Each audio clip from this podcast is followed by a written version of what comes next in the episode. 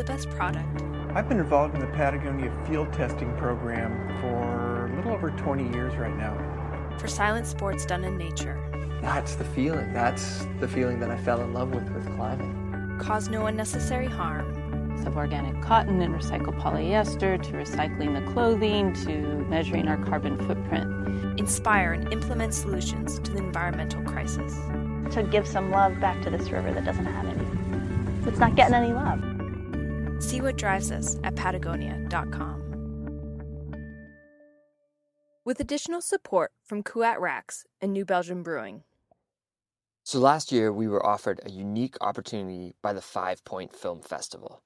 Come to Carbondale, Colorado, pick four guests, and create a live version of the Dirtbag Diaries. Patagonia would present it.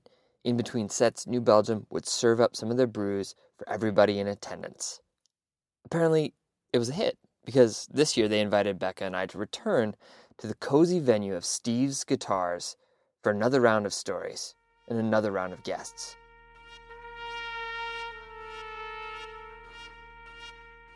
This year, we thought we would do something slightly different.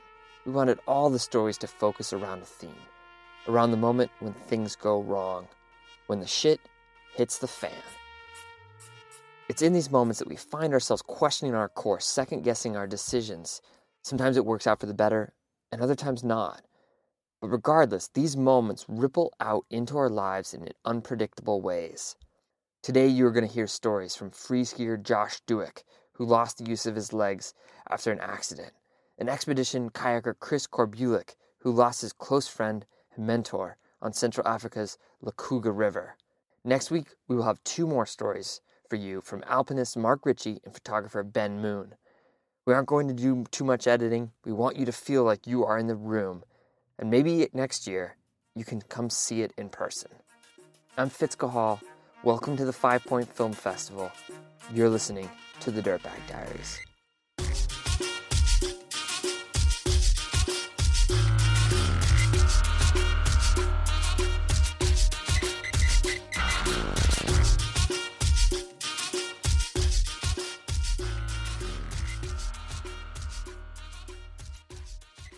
Age of 23, Josh Dueck was coaching freestyle skiing. He was living the ski life, pushing hard, partying, taking enormous risks was a part of his life. After building a series of jumps for a competition, Josh decided he would do a trial run through the course. Entering into the jump, he misgauged the speed, overshot the landing, and fell 100 feet out of the air. His story is presented in an incredible short film called The Freedom Chair. He also, in the same year, became the first person to land a backflip on a sit ski. You owe it to yourself to watch both of the short films highlighting his things. You can find them on our website. But here he is from Five Point.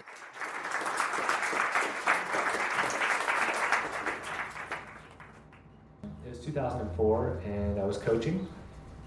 And I guess uh, easiest way to start describing a bit of character is I was full of piss and vinegar, have been for a long time in my life, and um, I think I got away with being uh, kind of well beyond my, my limits often. I was always pushing harder and faster, and it was kind of my way of fitting in. You know, I, I definitely grew up uh, with some insecurities, and that was my way to kind of fit in with people. And, and I kind of got known as a bit of a reckless guy, but it was applauded by my friends, and, and eventually that, that kind of behavior just was bound to catch up. And looking back, I could probably see some precursors coming in, like I avoided death uh, a handful of times just prior to that accident, and uh, basically just came in too too fast into the jump. And like I mentioned last night, it was a battle of ego versus intuition, and I knew deep down that it was a bad idea, but went for it anyhow and over rotated the front flip and overshot the landing hill, which which kind of brought me down super heavy and dislocated my back. And you know, when I regained consciousness, it was a combination of you know not being able to move and the fear that came with that, and you know being embarrassed too because I knew it was a bad idea. Part of my job is to lead by example, and, and I just did an exceptionally poor job of leading by example. Right, like I, I showed them something that was really stupid. So that actually had a huge impact on my life. The guilt that I carried uh, from that moment. But uh, they they cart me down to the hospital, and it's heavy. You know, I can't feel anything, I can't move anything, And you know, I kept repeating to myself a couple mantras, and it was like everything in life happens for a reason, and nothing's going to happen to me that I'm not strong enough to deal with. And, finally, like everything in my life has accumulated to this moment to prepare me for this this time in my life. And I just, for whatever reason, it was probably sheer panic that brought these things to mind. But I kept repeating them. I get down to the hospital, and the doctor uh, reviews the X-rays knows a bit about me. He knows that I'm a skier and that I'm an outdoor kid and you know I, I belong in the mountains. And so he kind of evaluates what he's seen, which is a dislocated back, a severed spinal cord, which is going to result in paralysis. And he's got to break the news to me. So I don't know what he did, but actually I, I do know him a lot better now. He's become a close friend because he composed himself and came into the hospital room and, and said exactly, you're going to kick ass in a wheelchair. And obviously there was an emotion like this avalanche of emotion no pun intended just overwhelmed me right? Because that worst fear just came to life. And he says before you know it we're going to have you back in the mountains riding the sit ski with all your buddies. And right away you know i accepted the fact that no matter how i reacted to the situation it wasn't going to change the outcome the paralysis was permanent what was done was done now i can just choose to move forward you know, was it always just like a clear focus about what you needed to do, or did you go through moments where um, depression or self pity could over overwhelm you? No, I definitely just like to party with it for the first couple years. You know, I'm a goal setter, so I was setting new goals, and goal one was like, how do I sit up in bed? How do I get outside and hang out with my buddies and just crack a cold one and just enjoy the summer? How can I do that? How do I learn how to take care of my new body? That's a big, big chore. How do, so I kept setting these goals and it was rewarding, you know, I'd celebrate each baby step because it was basically like being reborn. And I had to figure that out. And it wasn't without its challenges and hiccups, but, you know, I kind of just plodded through it. And I kept moving towards and gravitating to the mountains, going back to, to learn how to ski again. And then I did that and I figured out, and it wasn't easy at first, but I figured out how to ski, and then everything that I loved about it came back. And uh, my ability to read terrain and you know feel the ski underneath me was you know quick to return, so that was really rewarding. And I just I've always told myself that this happened in the perfect time in my life. And I think that's how I would like to respond, whether it happened if I was 15 or 45. It happened when I was 23, and I said, This is the best time. It was 2004. I learned to ski in 2005. In 2006, people started talking to me about the Paralympics in Vancouver. And I like, well, that's a pretty cool story to tell. You know, just looking at it from that point of view, I'm like, I've always wanted to be a skier. I've always wanted to go and represent Canada. What a great goal to set. So I set this goal and I keep moving forward and keep moving forward. And this positive momentum is just amazing right? To be a part of that and to see the impact it's having on the people around me and inversely the impact that it's having on myself and the spiritual, emotional, and physical growth that I've experienced in that time. So 2010 comes and it's really, people told me in 2006 that I was insane for even thinking about qualifying. And for me to actually boast that I wanted to win a gold medal was, it was, I don't know, brash, I suppose. Um, I didn't really, that was a vague objective. Uh, a good friend of mine says, you know, you might as well shoot for the stars because if you shoot for anything less, then you know, and you surpass that, you know, you might as well keep, you know, set your sights high. So that's what I did, and uh, I get to 2010, and I, I marked my goal. I, I won a silver medal, which was a huge accomplishment. And the games came to pass, and nobody really prepares you for transition. You know, whether you succeed or fail at a project, it's sometimes nice to still have a vision, whether it be clear or vague, of where you want to go afterwards. And it was a cliff drop. I had no idea. So I thought, well, this is an easy remedy. I'm going to go to Mexico and drink tequila, which initiated the Mexicoma.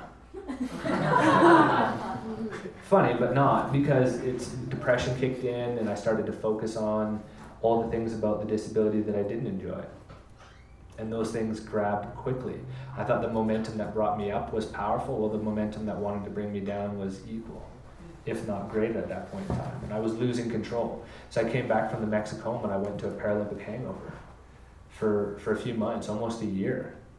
And it was just like, it was getting out of control and it was, it causing a huge tax on my relationship. My wife didn't want anything to do with it. I didn't blame her because I was just I was a dick. Like I was I was focusing on the parts of my life that sucked.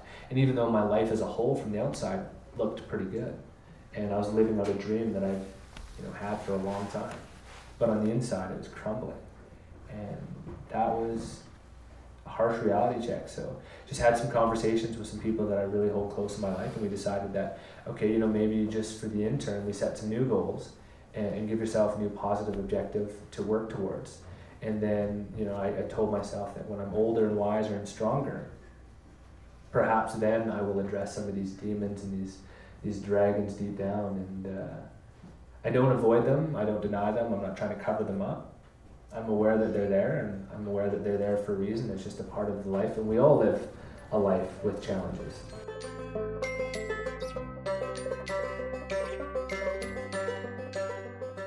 Uh, I've always been extremely passionate about skiing. Um, prior to my accident, I never really had the confidence, and that's why I was really kind of uh, a little bit haywire and, and, more into the lifestyle and the party because I never really believed in myself, and it, it was almost like by doing all those other idiotic stunts, it was giving myself an excuse for failure. And after my accident happened, my sense of belief in myself had changed. Um, I saw what was possible, and I was around so many amazing people that just kind of lifted my spirits. And it was no longer about trying to prove anything to anybody, it was just about being. Mm-hmm. And when I allowed myself just to be, then things just slowed down and I got better at what I was doing. Mm-hmm. And uh, I think I could have been good before if I believed in myself.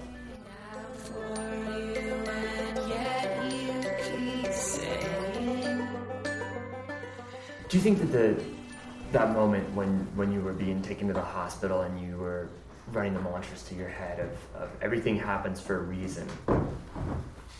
Eight years later, do you do you still does that mantra stand true, or was it just something you were telling yourself? No, for sure it stands true. You know, I think our body has a brilliant way of communicating with us when we're too stupid to listen. and um, in my particular case, I wouldn't accuse anybody else of that. But for me, you know, I think uh, I needed to have a little bit of uh, a start stop in my life, and I needed to, you know, I was on a certain learning curve and I was going a certain direction, but it was a little bit chaotic. And this grounded me for a little bit and just kind of opened up my eyes, uh, brought a sense of deep appreciation and gratitude into my world.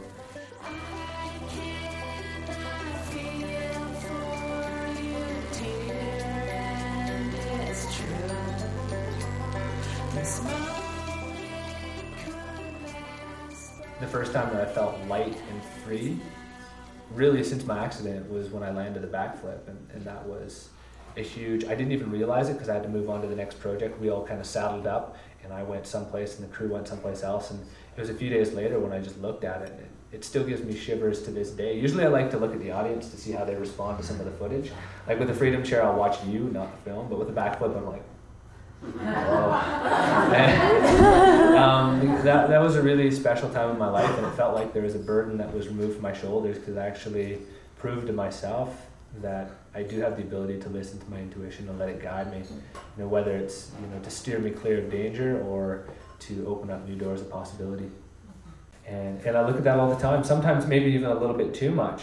You know, before the backflip, I uh, you know incurred a couple minor injuries. Like for example, a broken finger. I broke it on a super G panel training, and uh, put me out of the game in terms of training for about a month and a half. But a broken finger when you're in a wheelchair is a huge deal. You know, I couldn't transfer after surgery. I couldn't get in and out of my wheelchair. I couldn't get onto the toilet. I couldn't get around. Like it was a broken finger. I felt like such a wuss, but I couldn't do anything.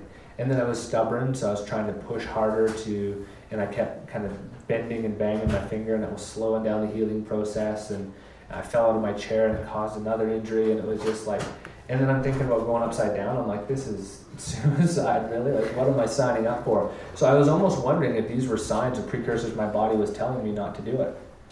And that's when I really came to the conclusion, and I told everybody when we're building jump, I said, it's 50 50, boys. I said, you could build it, but I may not hit it. I said, if I do hit it, I'm going to stomp it.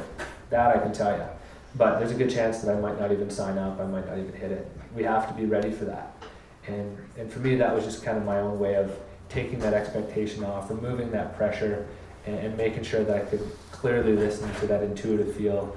And when I was at the top of the in run, when the day was finally right, and it took a few days for it finally to present itself, actually a couple of weeks before the weather broke and we felt safe about going for it. But uh, when it was right, it was go time. You know, I was just calm. It was kind of funny. I'm coming down the in run for my first attempt, and I'm like, oh fuck me, I feel pretty calm. I'm like, that's weird. Like, is that normal? Shouldn't I be freaking out here? Because that's a huge jump. I'm coming into the jump and like focus on the pop, and I came close in the first effort, and I stuck it on the second, and we just kept playing all day until I felt really good about what we had accomplished. So it was an opportunity for me to challenge myself to listen to that intuition. It seems like this is another one of those situations where the positive energy is on the up and up, and and what, how do you keep growing? I mean, is it is the solution just to just keep skiing and keep slaying powder for the rest of life? Like, what do you do? What do you take? How do you keep building on the positive things that have just happened to you? That, that's a great question, and that's a super popular question these days. You know, what's next? You know, someone's like, "You gonna do a double?" Man, maybe not. the worst thing is, is not all my efforts doing the backflip were as good as it looked in film, and the double's totally doable. But I don't see that in my future. That's not where I want to take things.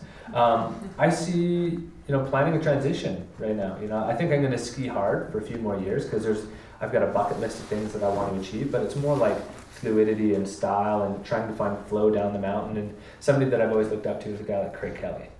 You know, he always found a way, and his metaphor was like trying to visualize water coming down the mountain. You know, and that was the line he would pick. So for me, there's there's things like that that I still want to explore. Maybe playing a little bit in mountaineering. How can I get myself out there upon my own device, and how far can I get into those environments and just experience that? Um, but planning the transition, it's it's all about you know what do I want to do next, and and that may take me a few years to really fall into that. But one thing that I'm really inspired by, there's a foundation down in uh, California called the High Five Foundation, and they've got the C.R. Johnson Center for Healing, and they've got a few things on the go that's really inspiring. And what they're doing is they're bringing in people that have recently acquired something dramatic in their life, perhaps a loss of mobility, and giving them an opportunity to experience freedom through sport in a way that they probably never thought possible. Now, for example, I'm going to go down to the High Five Foundation and learn to surf next month. That's something new for me. Think surfing would be amazing. I'm seeing footage of these guys ripping 10 foot barrels and they're sitting down on this board. it's crazy. So I, I don't aspire to go that far that fast. But just to be on the water and try something new and learn from what they're doing, and I'm involved in a grassroots foundation in BC called liveitloveit.org and it's all about the same thing, you know, empowerment through adventure. And we want to give people an opportunity to experience that freedom of movement without limitation. Thank you so much, um, everyone. So we're going to take a short break. They're going to do another round of beers. And I just want to say thank you, Josh.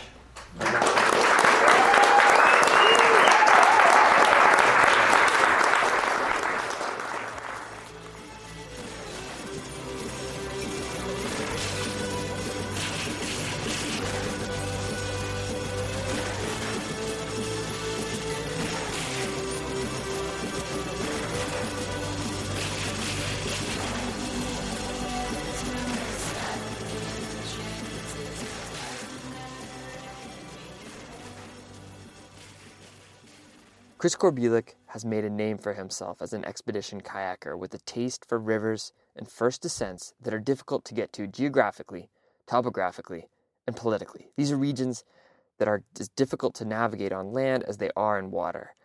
A year and a half ago, Chris, his regular boating partner Ben Stookesberry, and African kayaking legend Hendri Coetzee were at the tail end of an incredible seven week trip through Central Africa. They had just paddled through the most difficult stretches of their main goal, the Lukuga River. Many of you will be familiar with the story Chris is about to tell, but what none of us has heard is what's happened since and how it's rippled through Chris's life. Chris takes it from here. You know, usually on on these trips when we hear from people that you don't want to go on this river, that you it's the most dangerous place that there's no way you'll ever make it through. You know, that's what we want to hear. You know, it's like it's like class five. It's going to be this huge canyon. It's going to be waterfalls, and you know, it's going to be this incredible scenery. Pass through these communities, heard about the human conflict that had been going on, but also heard about um, these problems with hippos and crocodiles and these things that we had known about before, but things that Hendri had dealt with for years and years, and things that we had just dealt with on uh, on the Nile River and and other rivers in the area. But we asked them what their main concern was, and the second thing was crocodile danger, right? Because they have to go get water from from the river, and you know it's this massive danger. There are crocodiles. Kids have been taken from that community upstream um, over the last over the year before. There was nothing. There was nothing specific. It was just you know it was, it's dangerous down there, um, and this this happens here, and I don't know if you really want to go. Um, but you know this was our this was our river. This is this is why we went on this whole expedition to go down the Lukuga to make the first descent of the Lukuga. So on our, our fourth day, we are paddling down, and you know, it was after the seven, you know, the best seven weeks of, of all of our lives, and um, we just finished the whitewater. We knew we were getting into 100 more miles of pretty much totally flat water, which isn't the most exciting thing. Um, and you know, we were just at this super high point because everything had just been perfect. Everything it was this dream trip, and um, you know, a, a strike of lightning just out of nowhere. We're paddling from, you know, I was as far away. You know, was, Hendri was paddling right here, and Ben was paddling uh, a boat length, boat length in front of us. And uh, a crocodile came and came onto Hendri's shoulder and pulled him underwater. Um, and we never, you know, never saw him again. Um, so that's, you know, that's our not not so much a close call. I guess that's you know that's as that's as wrong and that's as bad as it can possibly go.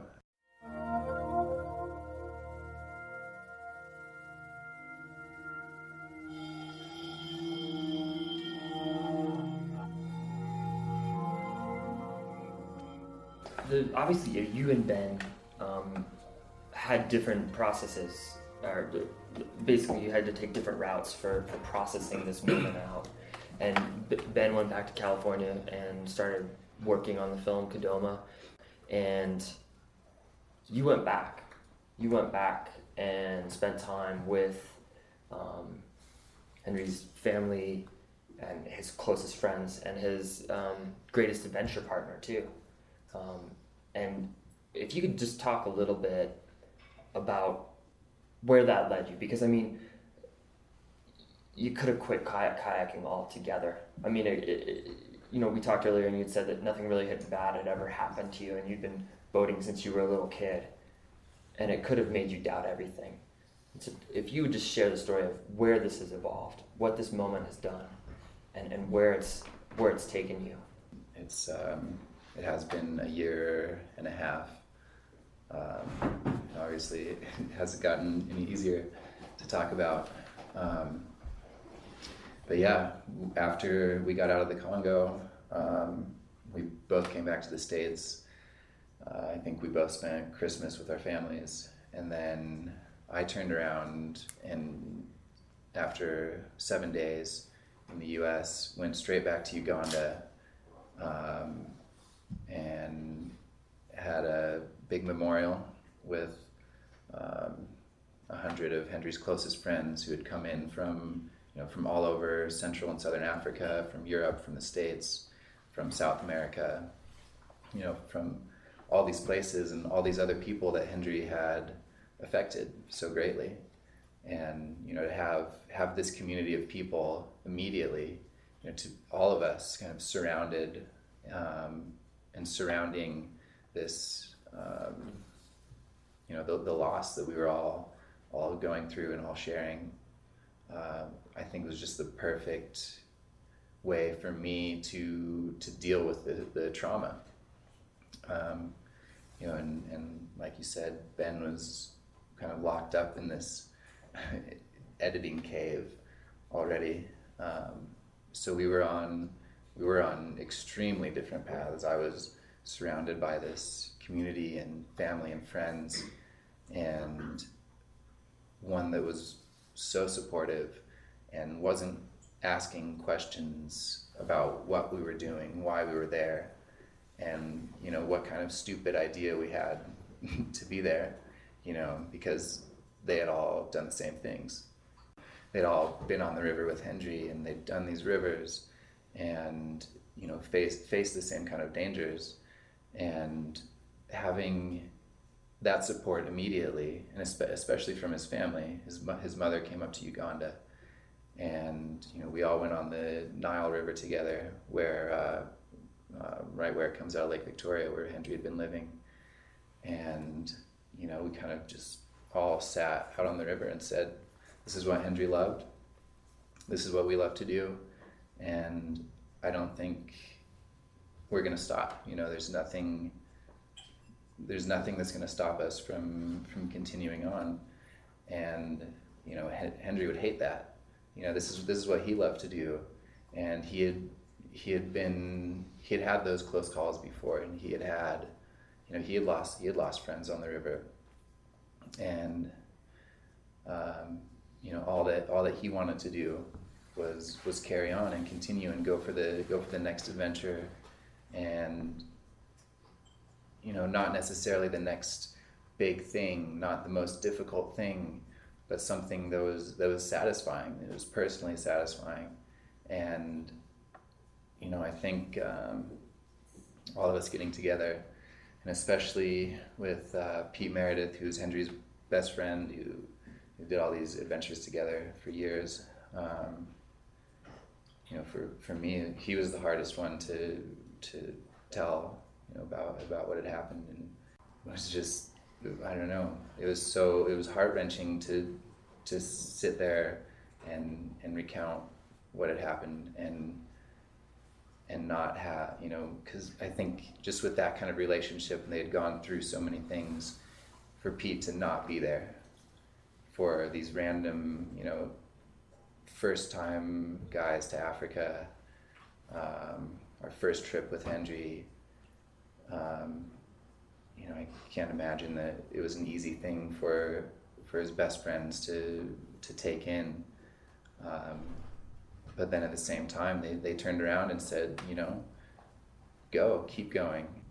You know, Central Africa is this huge unknown place with the most some of the most unbelievable rivers in the world, and you know that's um, I think a huge calling for us. And you know we we returned. I just got back three weeks ago from four and a half months in Central and Southern Africa, and um, you know I think that's uh, it's all we can do because of that just immediately on, on our trip with Hendri, we saw this place that he loved, not through like not through the eyes of, of Western media of our preconceptions, but uh, but through the eyes of, of Hendri, who had lived there, who had grown up there, and loved this place and these people, and guided us through, you know, kind of with with his eyes, you know, said we're not we're not just here for rivers, you've got to you have to look around. There's so much more going on and and the real adventure you can have and the real learning experience you can have isn't on the river. You know it's with it's with these people who live along it who who suffer along it who have been treated terribly for years but who still laugh and dance and um, invite you into their homes. And um, you know immediately just instilled in us uh, just a longing and a love for for the place.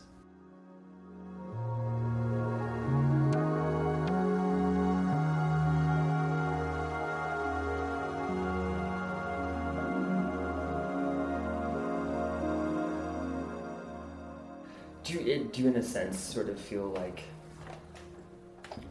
those those adventures and those big goals that that Peter and Hendri have been chasing together uh, of these descents? Do you think that, in a way,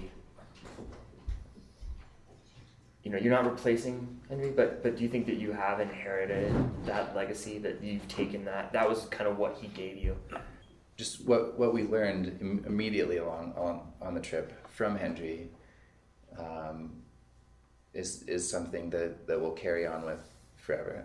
You know, there's there's never been another Hendri. There's never going to be another Hendri, and you know, there's no reason for us or me to to try to be Hendri. You know, there are a million reasons to try to be like Hendri. You know, to live this life like like he led. Um, you know, so I hope, I certainly hope that we can, you know, ca- carry on what, what he was doing and, um, and, and the life that he was living, or, you know, like the life he was living. Don't want to reduce you know, Hendri's death to an exclamation point on those seven weeks for us, or, you know, on this whole, this incredible life that he had led.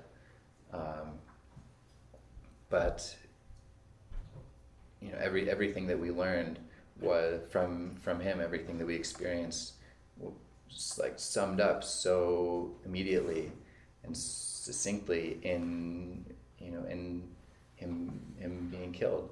And um, and everybody in this community around him has taken uh, all the experiences they had with him and on this on the rivers and gone forward with it and you know just run with it. And uh, it's just gotten you know it's it's certainly very very different. Um, for us and for for this community. But um, it's it's it's it's still incredible. And you know there's so so many things that all these people want to continue doing and that we want to keep doing. And you know if we can be lucky enough to say that we're carrying on Hendri's legacy, I, you know, I think that's what we would absolutely love to do. Do you, yeah, I think that there's sometimes this this cliche in the outdoor world when we lose somebody that that, and it can I think it can slightly be this is my opinion it can be a little bit of sloppy thinking, but we often say like, well, he died doing what he loved, or or, or she died doing what she loved, and it, yes, but it's something. Would he have considered that? I mean, is that how you look at that now, or is that just was this just some random freak accident? I always used to think this that saying that, this saying, you know, he died doing what he loved was, was kind of an easy an easy out, like an easy easy way to ex- explain um, to to friends, to family, that, that it was okay, that everything's going to be fine. Um, you know, and I can't imagine, you know, saying that to to somebody's mother after they're killed. You know, it's okay. He died doing what he loved. Um, but at the same time, I've I've taken that, and you know, I think the whole community and even Andrew's family has taken that and and turned it and said that absolutely he there's no other way that he he would have taken death. You know, it's it it is fair to say, and it's still. I, w- I wish there was um, a, better way to explain it, but you know, as, as simple as that is, I, you know, I think it's perfect, and I think even the way, you know, the way Hendri reacted as as it was happening um, was you know uh, speaks to exactly that that he that he died doing exactly what he wanted to be doing and exactly what he loved to be doing um, you know, in, in that he wasn't. Um,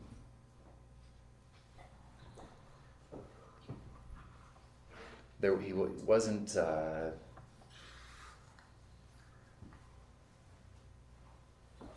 I guess there was no call for help.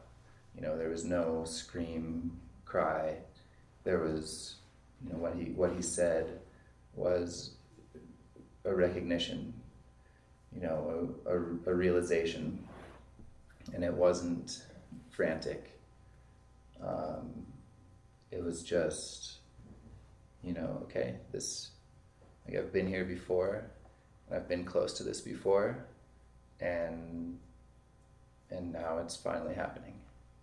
You know, it's just it was this realization that that that time had come, and that all the time, all the other times leading up to it, were um,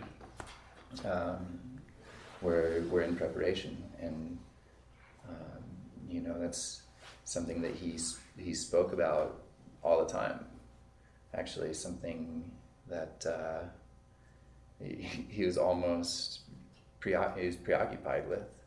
You know, not not nervous about it, not scared about it, but uh, you know, in in the life that he was leading, it was always um, something at the forefront of, of his conversation and and his mentality. Thank you so much, Chris. I really appreciate it. it was, thank you. Great. Yes.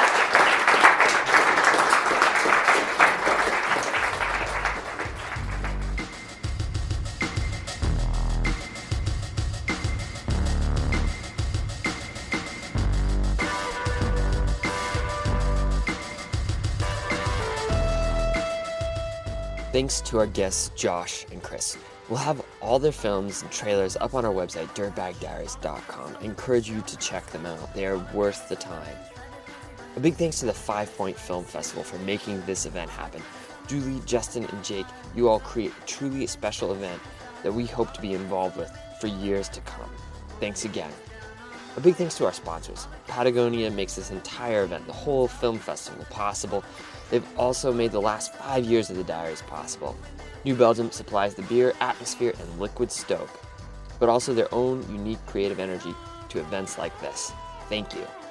Music today by Dreamend, Ishk, and Finn Riggins. You can download the tracks and get more information about the bands on our website, Dirtbag Diaries. We are only halfway there. Stay tuned for the next volume. Photographer Ben Moon and alpine climber Mark Richey present two more tales of life changing moments. Additional support comes from Kuat Racks, maker of a better bike rack. Check them out online at kuatracks.com. I'm Fitz Cahall, and you've been listening to the Dirtbag Diaries.